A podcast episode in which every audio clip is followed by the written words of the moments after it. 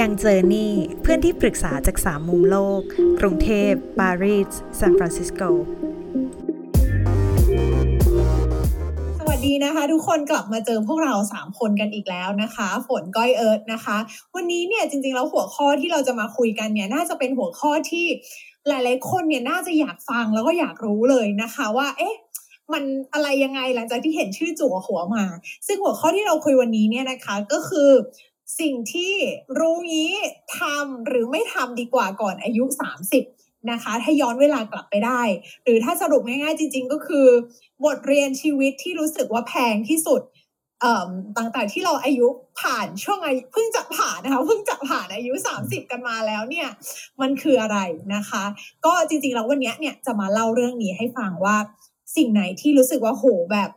ถ้ารู้อีกสิปีที่แล้วนี่น่าจะเวิร์กมากๆเลยหรือเป็นแบบบทเรียนที่ยิ่งใหญ่สำหรับเรานะคะ เอาเป็น key take away ของแต่ละคนใครจะเริ่มก่อนดี เดี๋ยวก้อยเริ่มก่อนเลยก็ได้ฝนได้เลยก้อยได้คือเอ่อก็คิดว่าหลาย ๆ คนอาจจะเป็นเหมือนกันเอ่อตอนนี้พอมาอายุสามสิบแล้วก็คิดว่าสิ่งหนึ่งที่ที่ถ้าถ้าเรารู้ก่อนหน้าเนี้ยมันมันน่าจะช่วยเราได้มากเลยอะ่ะเอ่อคือเรื่องของการที่รู้จักตัวเอง นึกนึกออกมาคือสมัยตอน เด็กๆ ตอนมปลายมหาลัยแล้วก็จะบอกว่า เราควรทำอันนี้ อันนี้คือ checklist ที่ควรทำควรไปฝึกงานที่นี่ควรเรียนพิเศษที่นี่ควรเก่งวิชานี้ควรไม่เก่งวิชานี้ คือมันเป็นเหมือน checklist ที่ทุกคนมันมีคล้ายๆกัน แล้วก็เราก็ไม่รู้เราชอบอะไรไม่ชอบอะไรอะแต่ว่าก็ต้องทำทำไปอะเหมือนมันมันก็มีความฝืนนิดนึงจนจนมาถึงอายุประมาณนึงอะคือก็รู้สึกว่าเฮ้ยกลับกลายเป็นว่าเราไม่รู้จักตัวเองว่ะ เพราะว่าเราทำตามในสิ่งที่คนอื่นบอกว่าเราควรทำเหมือนกับว่า เออเออถ้าเราได้ทำถ้าเราทำวิชานี้ได้เนี่ยแปลว่าเราเป็นคนเก่งมากหรือว่าควรที่จะไปฝึกงานที่นี่คือกลายเป็นว่าไม่รู้ว่าชอบอะไร หรือไม่รู้ว่าจุดแข็งของตัวเองคือไหน ทีนี้เออมันมันยากตรงที่ว่าพอเราอายุสามสิบขึ้นมาแล้วเนี่ย หรือว่ามากกว่านี้เนี่ย มันจะไม่มีเช็คลิสต์ให้เราไปละ เหมือนกับตอนนี้ถามว่า เป้าหมายของฝนเป้าหมายของเอิร์ธเป้าหมายของเราก็จะไม่เหมือนกัน เพราะฉะนั้นมันไม่มันมันไม่มีเหมือนกับบอกว่า โอเค อีกห้าอย่างนะ ต้องทำให้เสร็จหรืออีกสิบอย่างต้องทำให้เสร็จเพราะเราต้องเขียนด้วยตัวเองละทีนี้ความถนัดหรือว่าความชอบเนี่ย ก็จะเป็นสิ่งที่ทำให้เรารู้ว่าเราจะต้องเขียนอะไรให้ตัวเราเองใช่ไหมเออก็ก็บอกตามตรงว่าตอนนี้ก็ยังค้นหาอยู่ เพราะว่าเหมือนกับ สิบปีที่ผ่านมาที่ทำงานเนี่ย เหมือนกับว่าเราทำไป เพราะว่าเรารู้สึกว่าเราต้องทำแต่ว่าไม่รู้ไม่รู้ว่าเราชอบหรือเปล่าเนอะอันนี้ก็เป็นสิ่งที่อยากฝากไว้ว่าทุกครั้งที่เราทำงานอะไรอะ่ะ ควรที่จะมี reflection กับตัวเองว่า เออเราเราฉลองอะไรหรือว่าเฮ้ยเราสึกว่าเราถนัดจังเลยอันนี้ หรือชอบที่จะได้ได้ได้คุยกับคนหรือคือคือเหมือนกับสังเกตตัวเองเยอะๆอะ่ะเพราะว่าท้ายที่สุดแล้วอะ่ะการรู้จักตัวเองสำหรับก้อยมันมีมันมีมันสำคัญที่สุดอะ่ะ เพราะไม่อย่างนั้นเราก็จะทำในสิ่งที่คนอื่นบอกให้เราทำไปเรื่อยๆตลอดชีวิต ซึ่งซึ่งเราก็คงไม่ได้อยากเอ่อให้ให้มันเป็นอย่างนั้นเนอะอีกข้อหนึ่งแบบข้อเล็กๆที่ที่ก็คิดว่ามันมันส่งเสริมกันก็คือ การที่จะช่วยให้เรารู้จักตัวเองมากขึ้นเนี่ย คือการที่เรารับฟังเหมือนกันนะ กับฟีดแบ็ของคนรอบข้าง หรือว่าfeedback มันก็มีทั้งในแง่บอกว่าโอ๊ยก้อยเก่งจังเลยหรือเออดีจังเลยทำอันนี้เป็นด้วยอะไรต่างๆ แล้วมันก็จะมีคอนอ่า feedback ที่ คล้ายๆว่าเป็นเหมือนกับ constructive feedback เนอะหรือว่าหรือว่าถ้าแปลภาษาไทยตรงตัวก็คือ feedback ที่มันช่วยสร้างเราติเพื่อก่ออ่าติเพื่อก่อใช่ใช่เสริมคุณความติดอ่าซึ่งซึ่งความจริงแล้วเนี่ยไอตอนที่ติเพื่อก่อเนี่ยเอ่อหลาย ๆ ครั้งเราก็จะไม่ค่อยชอบเนอะว่าแบบอ้าวทำไมมันจะมาต้องมาคอมเมนต์อันนี้มันเรื่องนิดเดียวเองนี่นาอะไรต่าง ๆ เนี่ย แต่พอแต่ถ้าเรามาคิดดูจริง ๆ แล้วอะไอ feedback ที่ติเพื่อก่อจริงๆแล้วมีประโยชน์มาก แล้วก็หลาย ๆ ครั้งเนี่ยช่วยเรามากกว่าไอคอมเมนต์คอมเมนต์ที่มาชมเราอีกอ่าก้อยก็เป็นหนึ่งคนในนั้นที่ที่ที่พยายามปรับปรุงอะไรต่างๆจาก feedback ที่ติเพื่อก่อหลังจากที่แบบ ร้องไห้ หลังจากได้ feedback มาร้องไห้ไม่พอใจต่างๆเนี่ย แต่ถ้าเรามองมันอีกทีนึงแล้วก็ปรับปรุงจริงๆเนี่ยเหมือนเรื่องภาษาอังกฤษก็คือหนึ่งในนั้นที่ก้อยเคยได้ feedback มาสมัยเริ่มทำงาน Google ตอนแรกเลย แล้วก็ปัจจุบันถ้าก้อยไม่ได้ feedback นะนะตอนนี้คงไม่ได้มาทำงานอเมริกาเดี๋ยวจะมาแชร์ในตอนต่อๆไปนะว่าเอ้เราเราพวกเราเป็นมาถึงจุดนี้ได้ยังไงหรือว่ามีบทเรียนอะไรบ้างเนาะแต่ว่าก็ฝากเป็นข้อคิดสั้นๆสองข้อ เข้าใจว่าต้องการแค่ข้อเดียว แต่ก็คิดว่ามันเสริมกันละกันแถมแถมแถมแถมแต่อยากรู้นิดนึงขอถามก้อยนิดนึงอยากฟังไปแล้วอยากรู้เหมือนกันก้อยแบบพูดถึง self awareness ซึ่งเรารู้สึกว่าเป็นข้อเป็นแบบ สิ่งที่ดีมากๆ แล้วถ้าหลาย ๆ คนไปทำงานบริษัทต่างประเทศอะก็จะได้รู้ด้วยนะว่า จริง ๆ นอกเหนือจากการที่เราทำอะไรเก่งมากมายแล้วว่า self awareness เป็นพื้นฐานสำคัญอันหนึงในที่สุดเลยสำหรับ growth ใน career ของเรา เพราะว่าในอนาคตมันไม่มีใครมาบอกว่าเราจะไปทางไหนหรือเราทำอะไรเนาะเราอะต้องรู้จากตัวเราเองรวมถึงการที่รับงานนี้ได้หรือไม่ได้หรือจุดแข็งจุดอ่อนของตัวเราเองด้วย แต่ว่าอยากถามก้อยเหมือนกันว่า จุดไหนจุดเปลี่ยนไหนที่เหมือนทำให้ก้อยแบบเหมือนเบิกเนตรอารมณ์ประมาณว่าแบบเฮ้ย ก่อนหน้านี้เราไล่ตามวันนี้มาตลอดแล้วแบบเหมือนรู้ตัวว่าต้องเริ่มมี self awareness อะก้อยแบบนึกถึงเหตุการณ์ออกไหมว่าจุดไหนที่ทำให้เรารู้สึกว่าแบบเหมือนเราแบบรู้ขึ้นมาว่าเฮ้ยแบบเราคือเราไม่ได้ต้องไปตาม checklist ที่คนอื่นมา มีมีเหตุการณ์อะไรประมาณนั้นไหมใช่ก็ก็คิดว่ามันมันเป็นช่วงวัยด้วยฝนคือคือเหมือนกับว่า ก้อยว่าก้อยเป็นคนที่ทำตาม checklist มาตลอดแล้วก็คิดว่าก็คล้ายกับฝนกับเอิร์ธเหมือนกันก็คือ พอเหมือนกันนึกออกมาพอพอเริ่มงานเออปุ๊บทำงานมาสามปีอะไปเรียนโทอะเรียนโทอืมจบอะพยายามทุกๆสองปีหรือทุกๆสามปีต้องได้โปรโมททีเนี้ยพอมันมาถึงจุดหนึ่งที่ว่าเอ้ยแล้วแล้วตัวตนของเราคืออะไรอะอะไรคือความสุขของเรา อะไรคือสิ่งที่ทำให้เรารู้สึกว่าอยากตื่นมาไปทำงานทุกวัน หรือว่าอะไรคือเป้าหมายในแบบตอนที่เราสามสิบห้าหรือตอนที่เราสี่สิบอืมหรือเราอยากเห็นตัวเองทำอะไร อ๋อมันมันมันเริ่มขึ้นมันเริ่มคิดขึ้นมาว่าเราเรามองคนอื่นไม่ได้ละหรือว่ามันไม่มีตัวอย่างให้เรามองแล้ว เพราะว่าทุกคนมันมีผ่าของตัวเองที่ที่มันต่างกันมาก ๆเลย ทีนี้อืมทุกคนที่ทุกคนที่ก้อยไปปรึกษา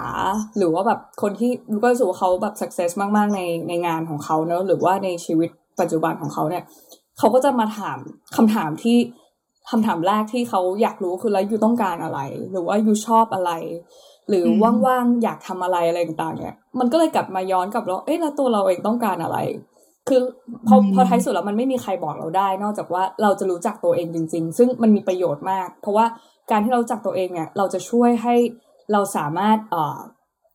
วางแผนได้ว่าอันนี้คือสิ่งที่เราชอบแล้วอยากทำอันนี้คือสิ่งที่ทำให้เราไม่มีความสุข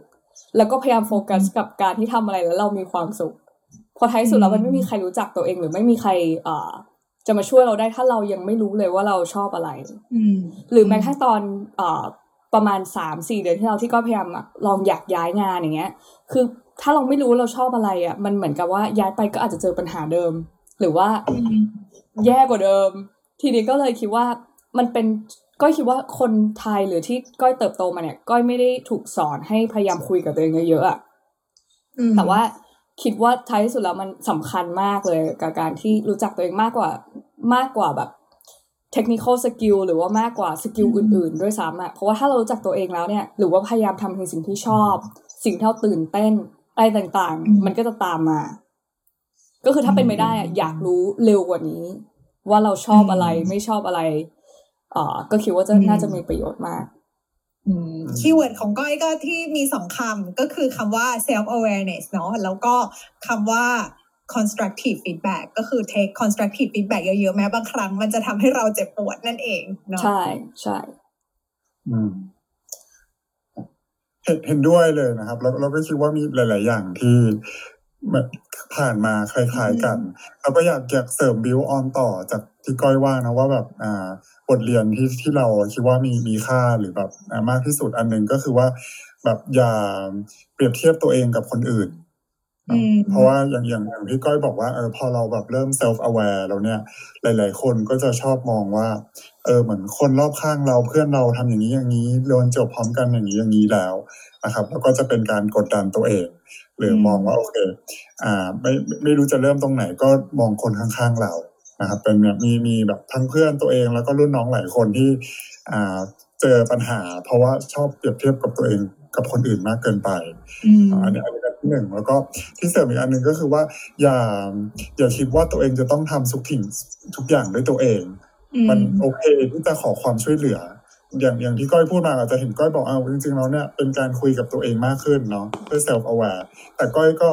ในการคุยของตัวเองเนี่ยก็คือการที่ก้อยเนี่ย ไปอ่า reach out ไปหาผู้ที่ประสบความสำเร็จ หรือว่าเพื่อนๆ หรือคนที่มีประสบการณ์ให้ช่วยเหลือเรา ซึ่งซึ่งอันนี้ครับเป็นอะไรที่เราก็เจอเหมือนกัน ซึ่งตอนเรียนจบใหม่ๆ อาจจะเป็นแบบ type A อ่าไฟแรงนิดนึงเหมือนเหมือนก้อยเหมือนฝนเนาะทุกคนแบบอ่ามุ่งมั่นตั้งใจทำงานอืมอยากให้สำเร็จอยากให้ได้รับความอ่า recognition ได้โปรโมชั่นอะไรอย่างเงี้ยะครับเด็กหน้าห้องเด็กหน้าห้องอ่าใช่ แล้วกลายเป็นว่าอาจจะกดดันตัวเองมากเกินไปนะครับ ซึ่งจริงๆแล้วเนี่ยเสริมจากก้อยก็คือพอเราเอาแวร์แล้วว่าเราชอบอะไรไม่ชอบอะไรอืมเราเก่งตรงไหนไม่เก่งตรงไหนเนี่ยมันโอเคมากๆ ที่เราจะไปหาคนที่มีประสบการณ์มากกว่า หรือว่าเก่งกว่าในเรื่องนั้นๆเนี่ยมาช่วยเรา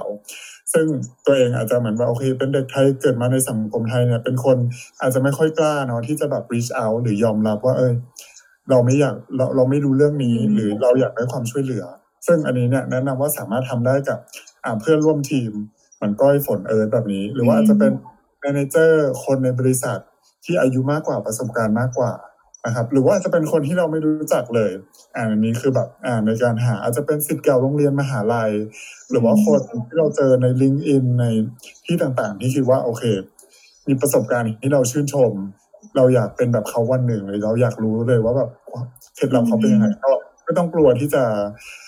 ติดต่อหรือขอความช่วยเหลือนะครับอันนี้ก็อยากฝากอ่าเพื่อนๆเลยน้องๆหลายคนที่อาจจะเป็นอ่าเด็กหน้าห้องอ่าเหมือนกันที่ หรือแม้แต่เด็กหลังห้องด้วยนะ เด็กหลังห้องหนักกว่านะ คือไม่กล้าบอกด้วยซ้ำนะหน้าห้องยังแบบใช่ไหมเราใช่เราขอเสริมอืมเออนี่นึงคือเรานึกนึกขึ้นมาได้เลยมันมีวันหนึ่งที่เราแบบ เครียดมากกับเรื่องงานเนาะเราก็โทรไปคุยกับเอิร์ธแล้วเราก็รู้สึกว่าแบบอืมเหมือนมันเอิร์ธก็บอกว่าแล้วทำไมก็ต้องเปรียบเทียบตัวเองกับคนนั้นแบบเหมือนกับว่าอืมแต่ละคนมันมีมันมีเส้นทางไม่เหมือนกันเนาะแล้วก็ไม่เหมือนอืมเอิร์ธอยู่เหมือนอยู่พูดคำว่าอะไรนะ ตอนนั้นเหมือนแบบเหมือนเป็น journey ที่ที่มันเปรียบกันไม่ได้อะแล้วก็ท้ายที่สุดแล้วก็ไม่ได้แปลว่า เหมือนกับว่า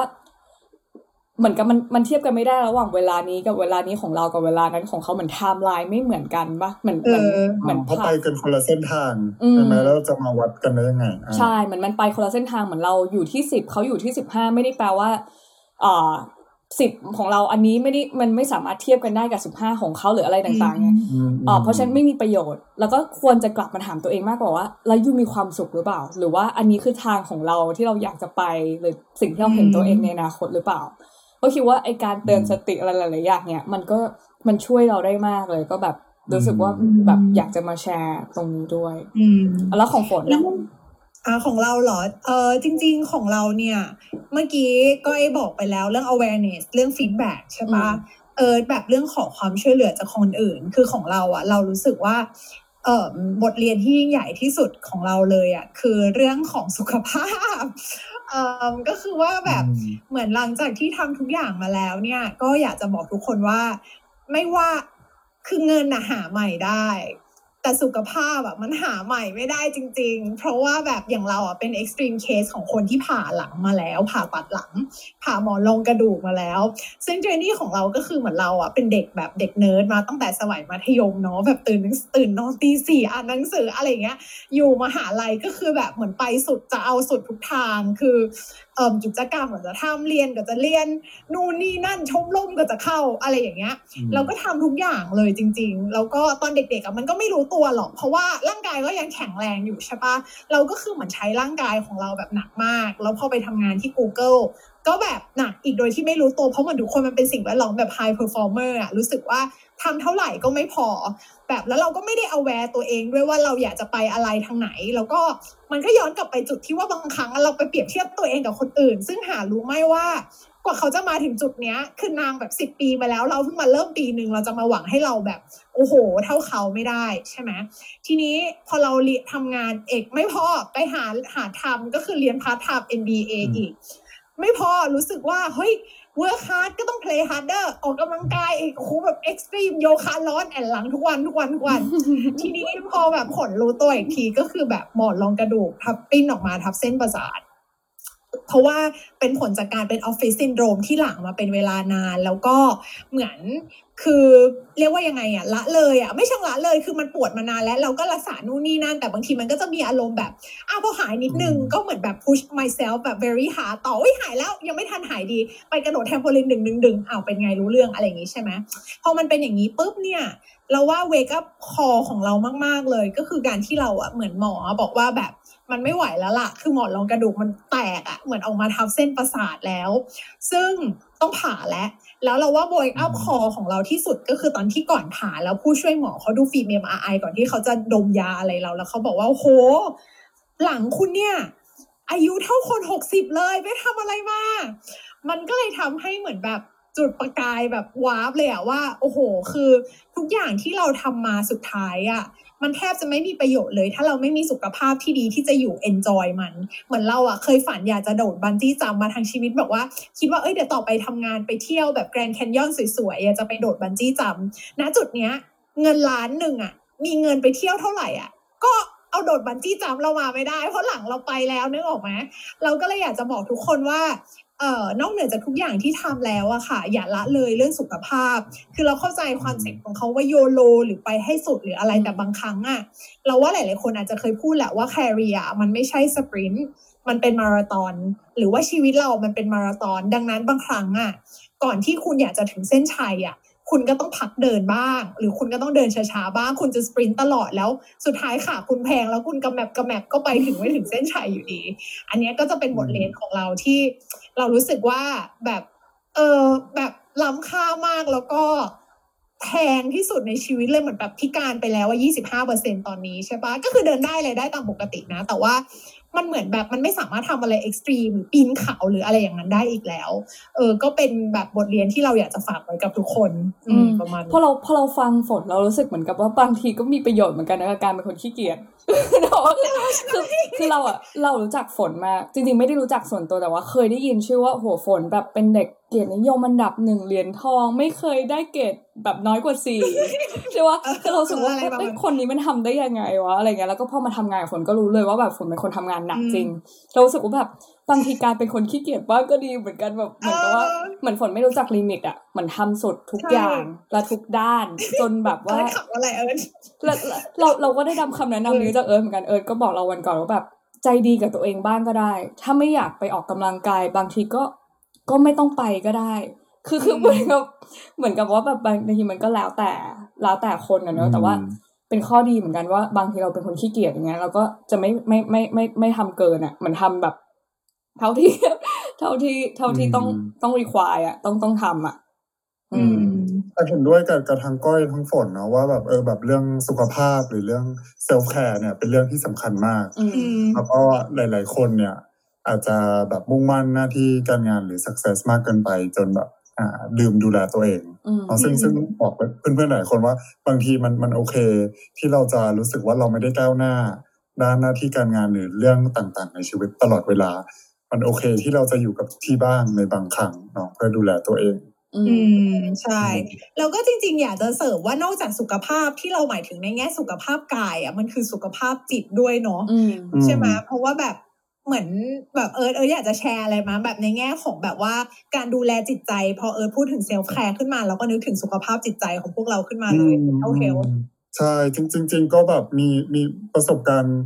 เหมือนคล้ายๆกับฝนเนาะแต่อาจจะไม่ไม่ได้รุนแรงเข้าในในด้านแบบสุขภาพร่างกาย แต่เราก็มีเหมือนแบบออฟฟิศซินโดรมแล้วก็มีเรื่องเหมือนอ่าเรื่องสุสุขภาพจิตเนี่ยก็เพราะช่วงนี้เป็นสถานการณ์ที่ค่อนข้างเครียดสำหรับอืมหลายๆคนเนาะด้วยอ่าต่างๆ แล้วก็แบบเราต้องปรับเปลี่ยนอ่าชีวิตวิธีการทำงานการสังสรรค์อะไรเนี่ยโดนปรับเปลี่ยนไปหมดเลย ก็เราก็มันมันก็ทำให้เราคิดว่า หลาย ๆ คนทำงานหนักมากเครียดมากเราเนี่ยเราทำให้เราเนี่ยมุ่งโฟกัสแต่กับเรื่องที่เราอาจจะไม่ได้สามารถอืมควบคุมได้โดยตรง แล้วพอเราทำอืมไม่สามารถควบคุมได้ไม่สามารถทำอะไรที่เปลี่ยนแปลงได้โดยตรงเนี่ยก็จะเริ่มเครียดเริ่มหงุดหงิด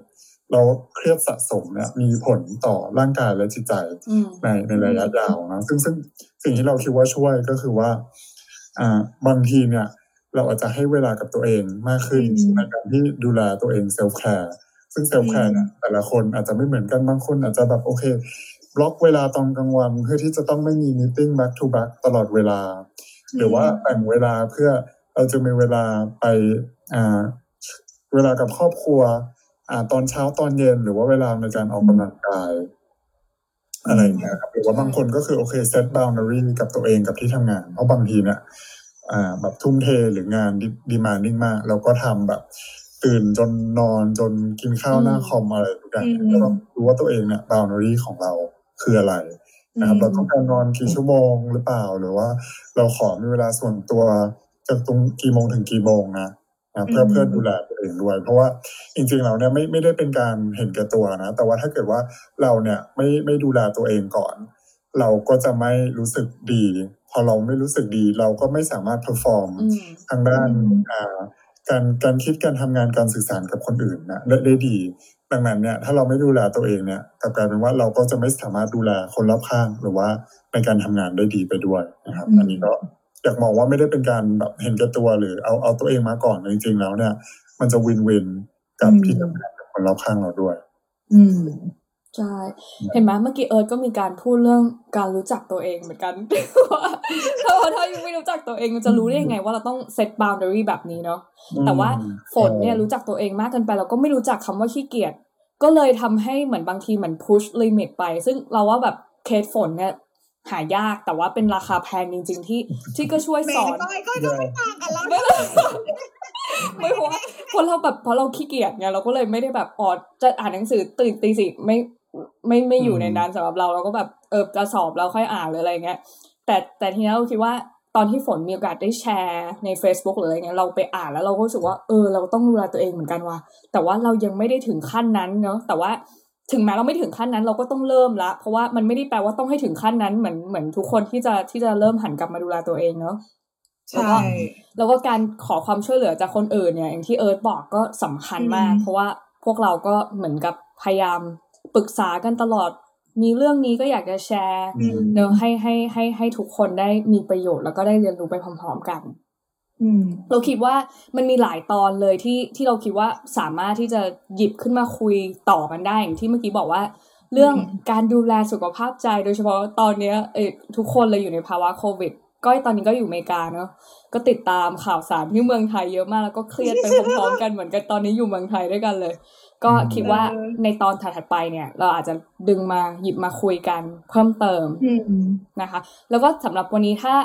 เหมือนเดิม ถ้าใครมีความคิดเห็นหรือว่าอยากจะแชร์ฟีดแบ็หรือคำแนะนำอะไรเพิ่มเติมก็สามารถลงคอมเมนต์มาได้